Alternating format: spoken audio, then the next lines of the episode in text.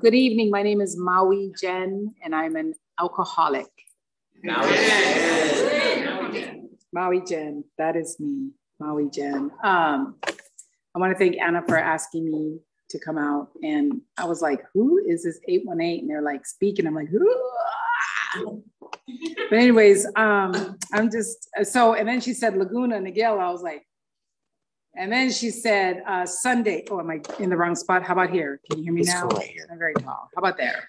How about there? There we go. Oh, So um, she asked me on a Sunday night, and I'm like, yeah, I really suck at keeping my calendar. I think my brain will be able to maintain dates and times. And it's proven to me time and time again that it doesn't work well. But, you know, I, I- like insanity, doing the same thing over and over again, expecting different results. And uh, so I said, yeah, sure. Now, every year I attend this really large women's conference called Miracle Women. And it's normally in April, but this time they made it because of COVID and all that. So they, my friend was like, hey, you know, it's MOW next week. And I'm like, what? Oh, shit. So, excuse me. So anyway, it was this weekend.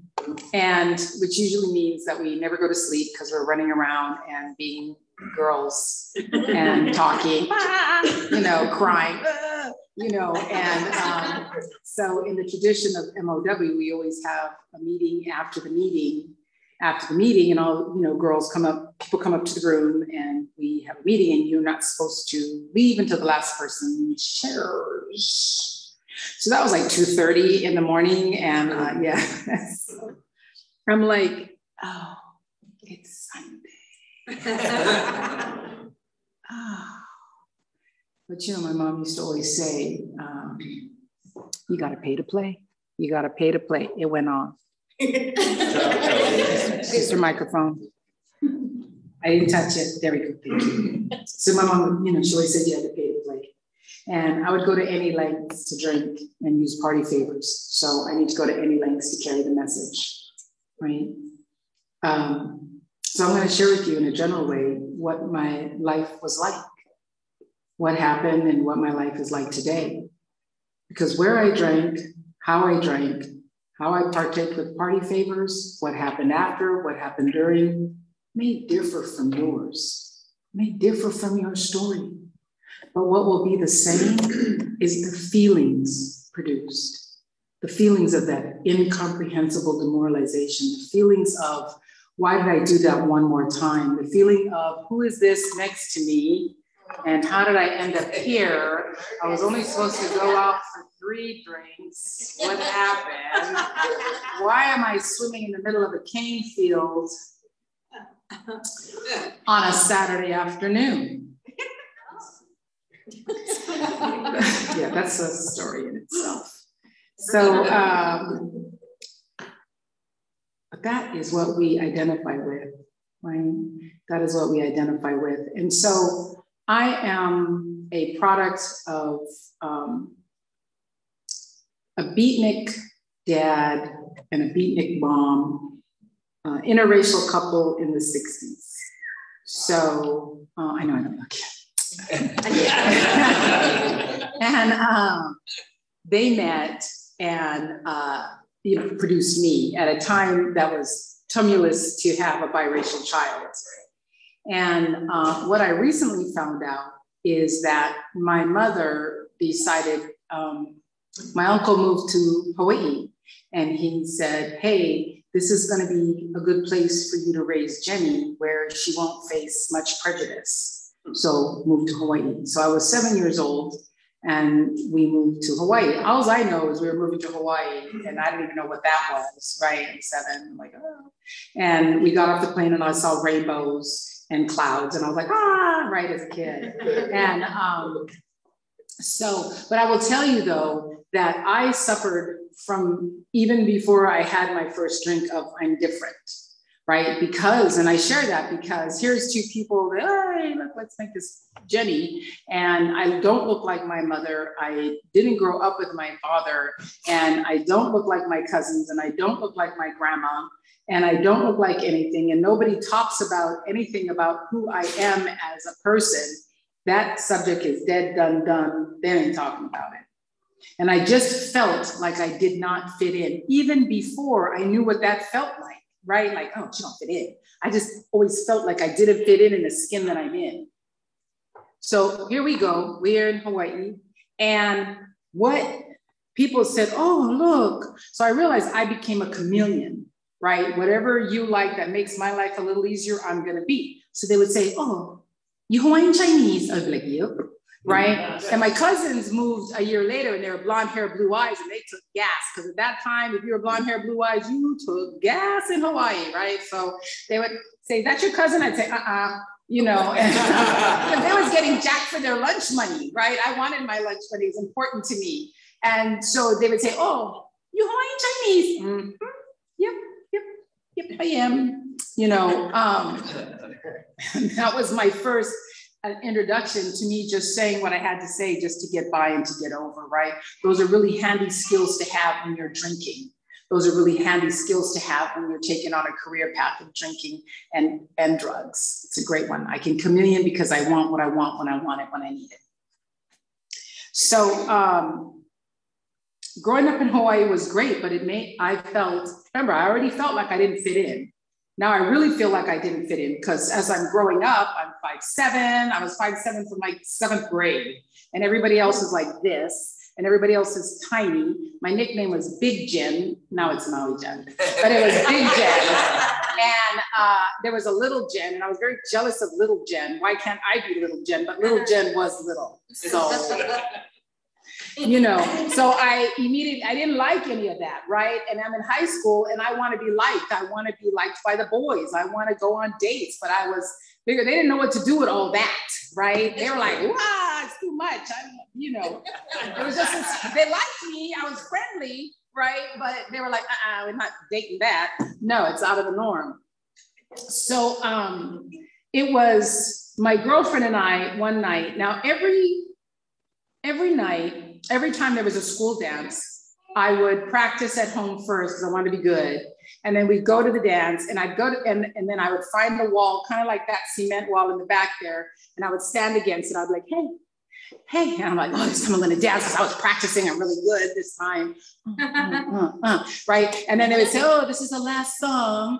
And then the lights would come on. I was like, not this time, maybe next time, right? And I would leave and I would always feel like something's wrong with me. What's wrong with me? I'm not having the same experience as everybody else, right? My perception was I am not having the same experience. But what that perception does is it feeds the belief that I am not good enough, that something is wrong with me, and that I am not the same as everybody else. See, something's really wrong with me. So this one night, my girlfriend said, Hey, let's go to the liquor store and get some um, some wine. And I said, oh, okay, right. So we stood in front of the liquor store, and that was very easy to do that. Hey, could you buy me some wine? It was Boone Farm, Boone's Farm Tickle Pink.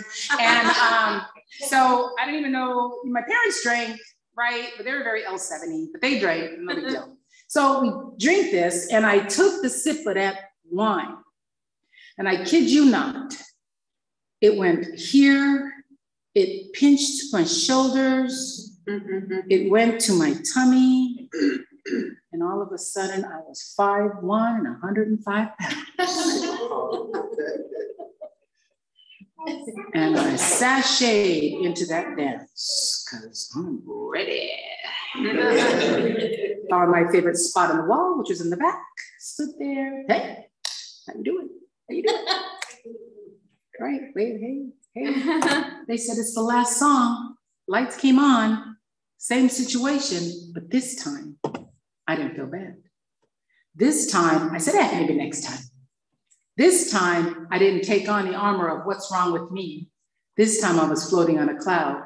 And thus a belief system was born. And that belief system said, if you do this, you won't feel this. That one moment in time was a trajectory of my career with drinking and drugs. That one moment. See, I'm I already had a lot of stuff going on that I needed to mask, and that just helped. So at 16, I'm drinking, and I'm drinking very alcoholically. I drank for blackouts. I um, I just like drinking. I like the effect produced, right? We just drank and drank it in Hawaii. Then you know you had the weed on there and all the rest of the good stuff, right? And we were just the party crowd. The party. I like the party, hip, slick, fast, cool crowd. I like being a part of that.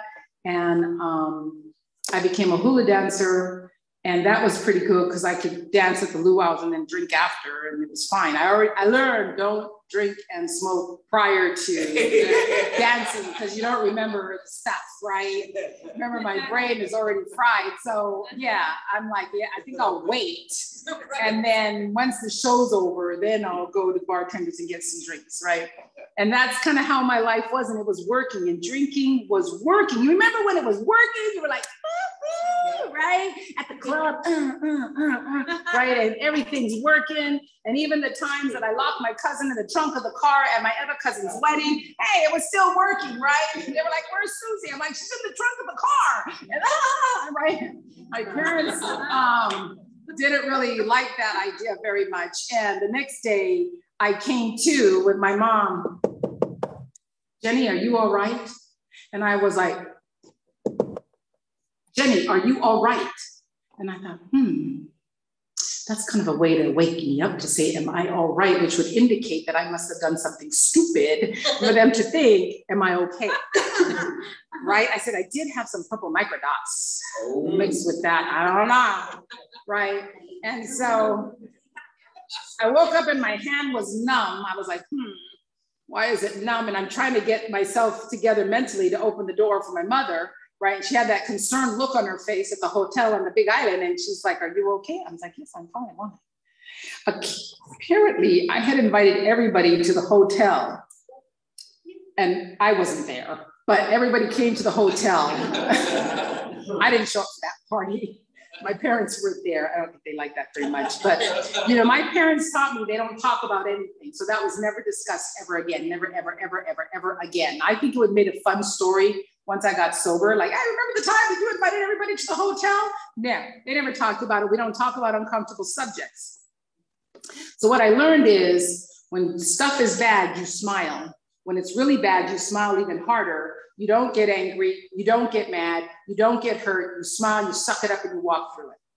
That's what my parents taught. A wonderful message. Great message, right? Makes me happy, joyous, and free, but it does not allow me to speak my truth. It doesn't allow me to identify what is going on with me because everything is supposed to be happy. It's all happy, even when it's not happy. So, um, you know, uh, I just drank very alcoholically. Like, I started off with like, um, I don't like wine that well. Beer made me bloated, and um, And I thought that an alcoholic was a lush person at the bar. So, or a person holding the paper bag, right? So that was far from my mind. And my uncle uh, was an alcoholic, but he would, um, he worked for Budweiser and he would drive the Budweiser truck delivering beer and then drink a lot of it, end up at the bar. And then um, sometimes he would, that's, he would have us kids in the car and he would uh, drink in the bar. We'd be in the car. He'd come out and he can't drive. So my cousin Susie would drive, and my cousin Dale, who was littler, he would be at the bottom hitting the gas and the and the brakes like that, right? And we're driving down the street, and my uncle's passed out in the back seat. I'm with him, you know, and uh, he was an alcoholic. I knew that, but that was I was I never drank like that, you know. And then he went to AA. I remember seeing the big book in the back seat of his car. And his life kind of changed and he became kind of nicer. But I didn't really, you know, I, looked to it.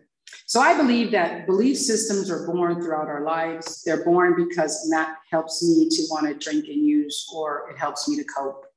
So my mom met a guy and um, they were going to get married. And I didn't really like him. We didn't hit it off at all right? And I think the first time I met him, he said, "You know what? You what are you still doing up?" I'm like, "I babysit myself now." Right. And uh, so I didn't like that. I was like, is he telling me to go to bed? Um, my mom said, I'm going to get married to him. And I remember the look of horror on my face. And I looked at my auntie and I looked at my mother and I ran and I cried. And I and she's like, but your mom needs to be happy. Your mom needs to be happy. And all I could think of is now I'm really alone. Now it is just me. She's got him. I've got nobody. It's just me. And a belief system was born that said, I am all alone. Coupled with the belief system is I'm different, I'm not liked, I'm not loved. And all this settles in right here. So the, no wonder when I drink at 16 and I started to drink, I was trying to drown all that stuff out, right? And trying to function with life. So um, probably about, um, I ended up having a kid at like 21 and uh, I was still trying to function with life and life was good. But what was happening at some point later that I got into, can you say the other words here? Oh, okay. I won't get yelled at. But uh, I was introduced to cocaine. And uh, yeah, yeah. yeah, not that one. I was introduced to cocaine. And um, you know what? And I and I'll tell you, I don't know if you coke, meth, whatever your deal is, right? But the first time I had that bad boy, I will tell you this: it was him. Him was cute. Him was from Oahu, and everything came from LA to Oahu, from Oahu to Maui, and then it trickled down from there, right? So he was on Maui. Met him at a club. I was like, oh, he's so cute, right? He could surf. He could play the guitar.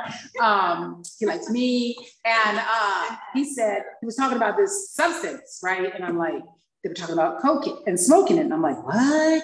He's like, yeah, it's so good. And their mouth started frothing and their eyes were lit up. You know, him and his friend are like, oh, you should never do this though. But their life, their eyes are lit up. Right? You can't tell me, oh, you should do this. Right? That's uh, no, no. I know. What is that? I said, does it involve pills? He said, no, I didn't like pills. I was a bougie um, addict, right? He said, did it involve pills? No. Did it involve needles? I didn't like needles. I felt that was beneath me. And he said, no, it's smoking. I like smoking, right? So he comes to my house and I bring my girlfriend and him and his friend come and they act like mad scientists. All this fire flames and stuff going on. And I'm like, oh, look at the show, look at the show. Oh, wow Oh, this is going to be exciting. No pills, no pills, right? No needles. He's like, nope. I'm like, okay. And I watch intently, right? And the guy uh, takes a hit, and next thing you know, he's on the carpet. Whoosh. Whoosh. if you don't know what that is, he's looking for white substances that he think may have dropped. In case you don't know, that's what that means, right? Your carpet crawling. Whoosh whoosh. And I said, What are you doing? He said, I dropped one. I'm like, No, no, I didn't see one drop. I haven't had anything yet, right? And I'm like, Now you think that would have been a warning? Like, you think that might have been a warning, but I don't know. They thought it. I just watched the show. I, I need to do it now. I need to do it now. I just watched the show. So his friend did it, and he started just looking down. And I was like, all right, Jen, whatever you do, when you take this, do not look down. do not look down. Right? And I took it, I took my head, and I was like, oh my God, I have found my love. I have. Now, I wanted to look down, but I was like, don't. And my girlfriend Wendy went out, threw up, and she came back. She said, "Oh, felt so good." I said, "I know, right, right." And so, um, yeah, that. Eventually, I looked down and I ended up smoking a lot of rice. Because the baby would eat rice, rice would fall on the floor, it's white. You do the, you know. So I like to say I'm a recovering rice head. Um, but what that did was totally hit that spot, that hole in here. And it made me feel like euphoric and I don't ever want to not do this again. The problem with that is it costs money, right, to do that, a little bit more than my welfare butt had. And um, there were no hoes in well, maybe there were holes, but there were no prostitutes in Maui. So that wasn't, you couldn't like walk. I mean, one time in my disease, I actually looked in the newspaper and looked at titty bar dancers, but I would have to get to Oahu, which I didn't know how to do that. Right. I was like, hmm, maybe that would be a good career. Right. So, but that was at my low points. I would look at the newspaper and go, hmm, titty bar dancer. I think I could do it. I think I could do it. I like to dance. Yeah. Never happened because I would have to get on a plane and get off Maui. So, needless to say, that my life went from here down. It slid down. I couldn't pay my bills, didn't want to pay my bills. The boyfriend, I don't know if you ever got high with somebody, but at first, you guys are really nice and kind and sharing. And then after the first one, that's done right? Who's got the bigger one? That's mine. I want it. Did you have it? No. So I thought we're going to eliminate the middleman here and just learn how to be a um, mad scientist myself, right? And the guy that I was so in love with that could play the guitar and uh, surf um, began to dabble in a whole bunch of other stuff, and he lost all of those abilities. He could know. He was like hearing voices. So I'm a good girlfriend, right? I'm a really good girlfriend. And I said, you know, you might need to go to one of the meeting things. We need to take you to a meeting. Maybe somebody hears voices there because I think it's the drugs, right? I mean, dude was like tearing apart uh, tissue. I'm like, there's nothing in there. There's nothing in there, right? And uh, so we, I take him to a meeting, and it was an AA meeting. It was in Kihei, and we sat around in a circle. Now, by now, let me just tell you that my life is pretty damn crappy. I did have a job. And thank God we lived in Hawaii. I didn't have to have shoes for my kid. You could be barefoot as a kid. It wasn't a big deal, right? Tank top, t-shirt, shorts. It was pretty easy. And then his entertainment was the beach every weekend while I recuperated at the beach with him, right? Pretty easy job. So I take the guy down there and, but my life was crumbling and that hole was getting bigger no matter what I kept stuffing in it. And I took him down there and we sat around the room like, oh, oh, and they keep coming back. And then they went around and introduced themselves. And I said, oh, mm, don't come to me. Don't come to me. I don't think I'm ready to stop anything that I'm doing. And he introduced himself and I just nodded with him. And uh, they, and the meeting ended and people were telling their stories. And I'm like, oh, you poor things. Oh, oh. Never mind what was going on in my own crazy life, right? But I was like, oh, oh right? I was like, don't come to me, don't come to me. And the meeting ended, and he said, nobody here talked about hearing voices. I said, I don't know, maybe he didn't come this week. We gotta come back because they said keep coming back. But I, I, and then I thought, second thought, I said, you know what, he's really crazy because I don't, he didn't, he was just like um, drug induced schizophrenia. So I said, you probably need to go back home to your parents because I can't handle you. And so he left. But by him leaving, which was a good thing for me and probably a really good thing for my kid, was that one more time I felt rejected, unloved, and abandoned. And what do I do when I feel rejected, unloved, and abandoned, and like a failure that I can't get anything right? I drink and use, and I drink and use even more because I want to feel all of that stuff. And then it becomes this vicious cycle. And I would get up and I would go to work, and I had a place to live, and my parents were looking at me crazy, like, what is wrong with her? Right? And I was on this cycle and it was no longer much fun anymore. But now I had to have it. I had to have a drink. I had to have some other substance with it. And if I swore off the other substance, guess what I always had? I always had a drink. I always had a drink. So I had that drink and that would it would just be this vicious, vicious cycle. So one day I was tired, and this time I'm getting scared because I'm having dreams of what I'm going to do before I get paid. I don't know if that's ever happened to you, but it happened to me. I think this is what I want to do when I get paid. Even though I said I don't want to do this no more.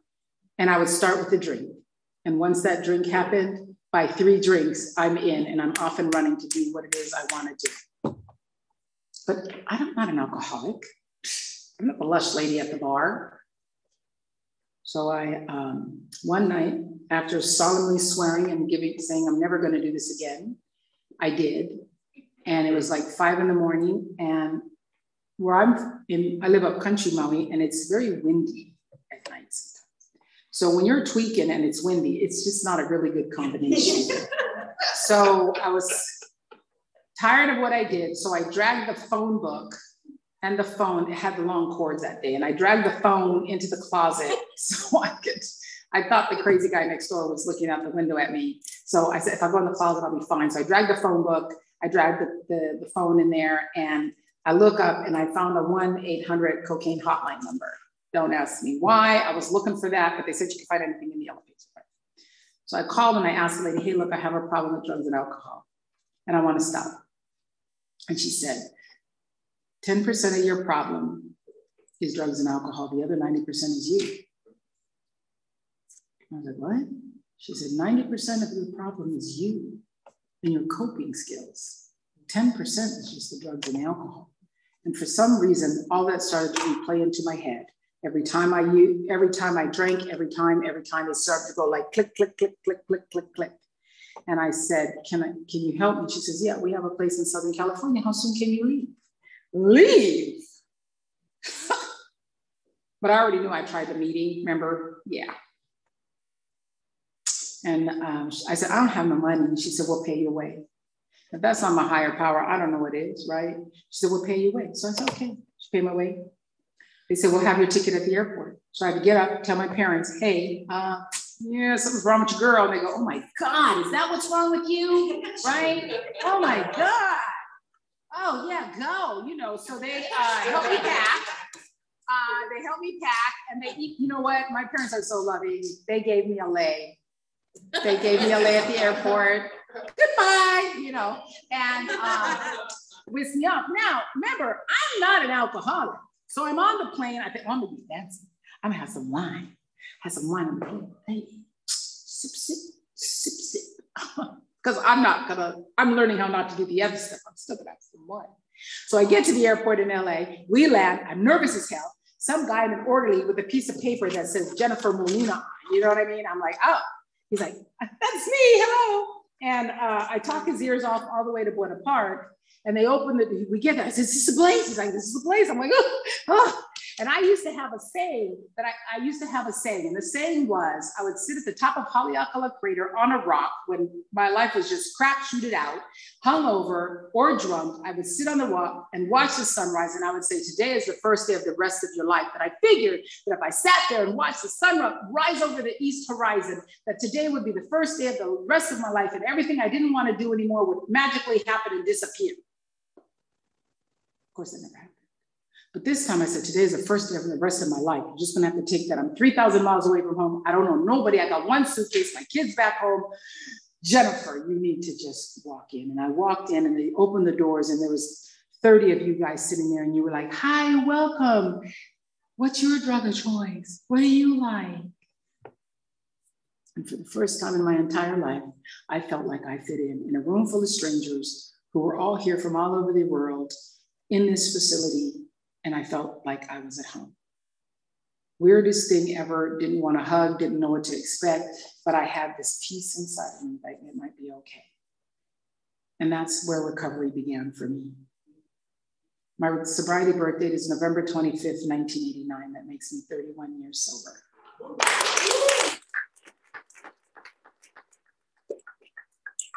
I share that not because, you know, if you got five months, that's beautiful right? And then you got two years, you're like, that's what I said too. Like somebody had two years as speaking, I was like, oh my God, how do I do it? And I do it one day at a time, right? So I left that treatment facility. They said, we can put you up, we can either send you back home or put you up in one month, you know, put you up in a sober living. I said, put me in sober living. They put me in sober living in Long Beach. I figured it was a beach. It was long. Let's go there, right? I had one suitcase and my parents were like, what? I said, yeah, pack it up. But it was there that they it had me at the treatment facility. They had me take a look at my relationship with alcohol. And I was like, God And they said, you can't have anything, no mind altering substances, nothing, nothing, no mind altering substances. I'm like, none. They go, what happened when you drank? I said, it was great. And then when did you want what you wanted? About the third drink. I was clear on that. I had practiced that well enough. Remember insanity, doing the same thing over and over again? I go, okay, this time I'm gonna have a drink and nothing else is gonna happen, right? Never happened. Never happened. So I knew already, oh yeah, yeah, I can. So at that moment, I felt really sad, really, really sad, right? Because I'm 28. I'm 28. I, I'm, life's just beginning. So I'm driving by the big billboards it's like a Corona with a line, like Corona. like Corona. Goodbye, old friend. you know. But I wanted something different. I didn't like the results. I know how to live a life with alcohol. I know how to live a life with drugs. I don't know how to live a life with not. So I begin to build my two belt. And my two belt says, um, my two belt says, you know, powerlessness, acceptance, powerlessness, acceptance, right? Higher power, sponsor, telling on yourself, being of service, right? Keep it simple, stupid. So if you ever wonder why they tell you those little things, because they do it because we're a little slow and we don't remember big things. So they have to say stuff like keep it simple, stupid, and be like, oh, right? stupid, but really I am, but no, right? 24 hours, one day at a time, one moment at a time, right? And I'm like, ah, ah, ah, until the urge hit, right? And I was like, oh, oh, oh, okay, what? Watch the clock. 60, okay, Whew, okay, it passes, right? And then I realized that I'm powerless over drugs and alcohol and my life is unmanageable. For me, I could see my unmanageability, even though I had a job, a kid had his, you know, his PlayStation, all that stuff, I still had an unmanageable life. And um, so I get here and kind of like, almost like what Erica says, it's like, you know, get into that relationship, right? Woo, you know, he had uh, two months and I had 18. What a perfect match, right? And I will tell you this that you can get into any relationship you want in recovery, but you best have a foundation, you best have a sponsor, you best have a home group, you best have some sober buddies that you hang out with because relationships will show you every ugly thing about yourself. Because at this point, you don't even know how to love yourself. I don't even know how to love myself. And I want you to love me because I can't love myself right? So what I can't do for myself, I expect you to. And I know you guys, that's hard, boy. That is so hard when the girl goes, but you don't love me, right? And you guys are like, what? You know, you're supposed to spend all your time with me, right? You know, I'm sorry, that's me. That was me, right? And um, so I got to here and they said, you know, women stick with the women, men stick with the men. And uh, you know, you better get your friends, you better get a sponsor, get some steps in here. And that's how I did it, one day at a time, right? There were a lot of moments in this time of my sobriety that I may have found it necessary to. There was some stuff that comes up where it hits the gut, where you're in the fetal position, where you make stupid decisions in recovery, sober state of mind. Oh, that wasn't very smart, right? You know, the get rich quick schemes, right? The I'll do this, the power from Peter to pay Paul. Yeah, that shit happens in recovery. Hell yeah, we wouldn't be human, right? My home group was called More Be Revealed, and I loved it because more is revealed each day that I stay sober. But I did those things. I got phone numbers when I didn't want to, right? I told my sponsor, the one person, I'm gonna just tell her everything, so that when I, you know, she was probably like, oh, that's a lot Jen, that's a lot. But I wanted, you know, they said honesty, right? So here, you're it. Here, I'm gonna be honest. You know, I stole pennies one day, right? But but that honesty, open-minded, and willing is what keeps me coming back, even when I don't want to. And there's a lot of times in this time period that I've been sober that I didn't want to do nothing. But what happens when I don't want to do nothing is that my emotional insides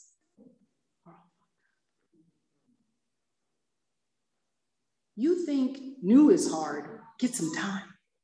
Because we have a thing called character defects jealousy, envy, uh, um, rage, anger, right? Manipulation. You say, oh, oh, yeah, I'm gonna ask you to remove my shortcomings. Yay, oh, they're gone. Yeah, for like 10 minutes, and then some of them start creeping back in, right? It's just, we're human right? We're human. I'm in a book study with my sponsor, and it talks about uh, um, oh, what is it? It's about the rock. Drop the rock, and I thought it was about cocaine, but it's not. I was like, oh, drop the rock. Yeah, hey, hey. It's about no, it's about it's about the rocks and the pebbles in my life that keep me stuck in a sober state of mind. They keep me stuck, and that my behavior for every action there is a reaction, right? So if I bite your, you know, if I step on your toes, you're going to retaliate on me because somewhere along the line, my defects of character and shortcomings, which by the way are exactly the same, they just wanted to give you a variety on words. So when you're trying to figure out what is the difference between shortcomings and character defects, they're the same. It was a joke, haha, right?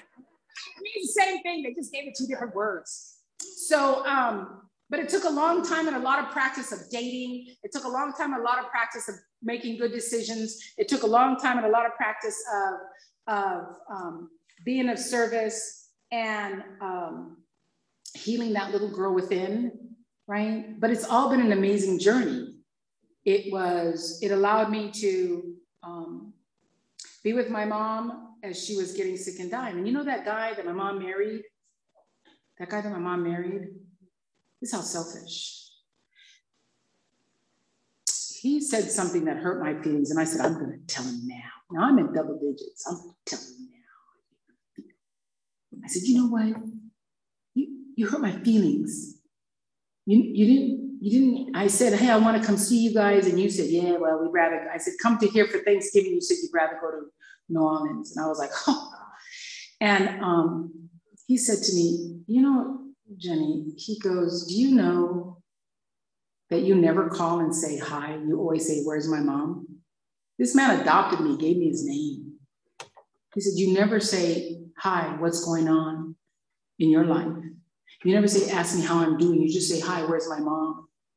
He goes, Whenever something catastrophe or something big happens in LA, I have a map where your house is and where that catastrophe, that fire, that earthquake is in relationship to where you are.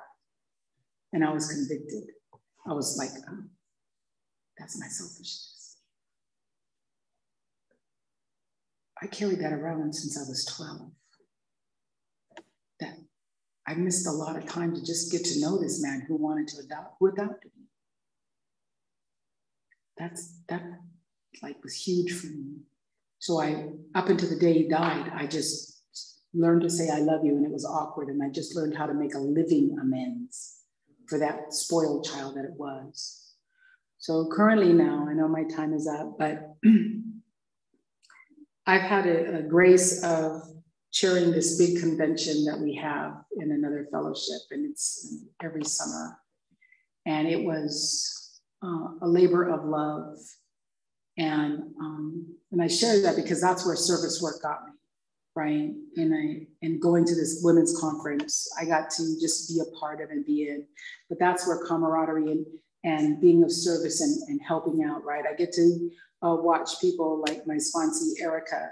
I saw her when she came in, and I always laugh, and I'll share with you. She looked like somebody rolled her in dirt, right? Like she did. She doesn't believe me, but I was like, ooh, right? and then, it was like, like I was like, where are you sleeping at? You know. And uh, but the, the miracle of just being willing to pick somebody up and take them somewhere and take them somewhere and take them to meetings. And then one day she pops into the car and you could see a glow. And I had her look in the mirror and I said, Look in the mirror. Look in the mirror. I was shocked. I was like, "Whew, shoot. That's that's a gift. That's a gift. So three years ago, uh, after doing a whole lot of work on self, I actually um, I got married to somebody in this fellowship, which something I said I would never ever do again. but, the, but the difference is that uh, I had done a whole lot of work on this inside, so I don't have those same expectations. I have my own meetings. He has his. We have one together, right?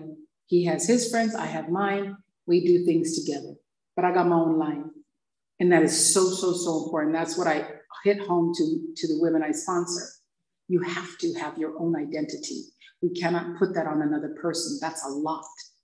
That's a lot for us to put on somebody else. So I got to marry my best friend, and um, he was the one crying at the wedding, not me. I was like, you know, um, my son that's that I came in here with is uh, I don't know, 38 or something like that. And now he's mad. So I get to walk through that. But when I share that and I listen to other people share and I come to meetings, people share about the solution, they share about what they're going through. So when you're sitting there, you're like, I don't want to hear this. Oh God, here she goes, talking about that. Here he goes, talking about that. And one day when it comes around to you, you're going to be like, what was that guy saying now? What was that guy saying? Right? And we learn how to walk through this thing. Um, I've had an awesome opportunity to live two lifestyles in one lifetime. I don't regret the past. I have funny stories, right? I have horrible stories. I have shameful stories like swimming, swimming in the uh, creek in the middle of the cane fields, drunk. But we did it because it was hot. But yeah, I was in like that reservoir. And as I kind of came to swimming, I thought, you know, aren't there pesticides in here? but it's so refreshing, right? in the middle of a cane field by some guy that lived in a cave. I don't know. Anyways, long story. That's what happens when you drink at noon. but, um, but I can laugh at things like that and I can cry at that and I can continue to grow. I have 31 years of amazing recovery that I wouldn't trade my worst day for. My best day getting drunk and high doesn't compare to my worst day sober, right? I don't regret the past. Um, drugs and alcohol was, stole my dreams, and recoveries allows my dreams to come true. Whatever they are, go back to school or whatever. So I encourage you, stay sober. Stay no matter what. It's easy to go back and drink and you know what that's like. Stay. Just stay. Thanks for letting me share.